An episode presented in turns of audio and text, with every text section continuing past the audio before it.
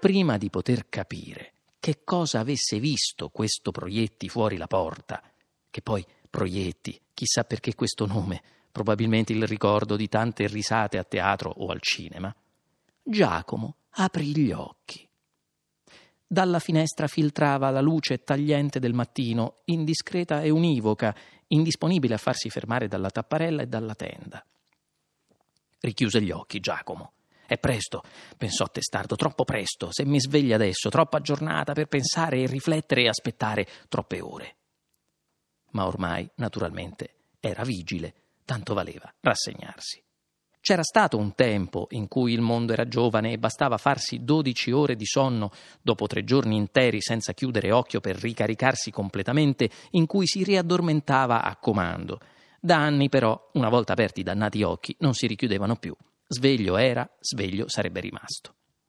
Ripensò al sogno.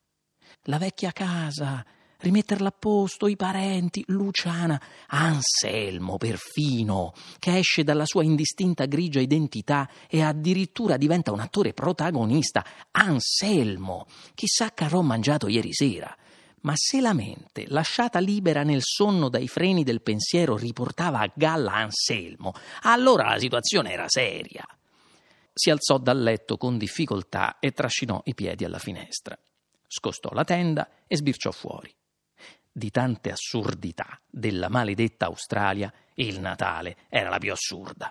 Non si era mai abituato. Il sole e la spiaggia e i babbi Natale sulla sabbia, alberi e presepi di emigranti nostalgici come lui in mezzo al pieno dell'estate, i bambini che vanno in vacanza a novembre e dicembre. Certo, lui l'Australia la doveva ringraziare, certo aveva fatto i soldi, ma se uno a Natale vuole la neve non è che vuole qualcosa di strano. Per questo il sogno, per questo la vecchia casa, la famiglia, i ricordi.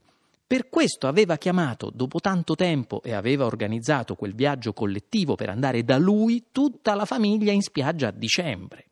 Se non poteva andare lui a prendersi il Natale, quello era il modo per portarsi il Natale da lui.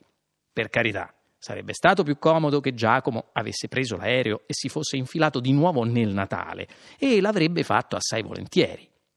Non fosse stato per il cancro.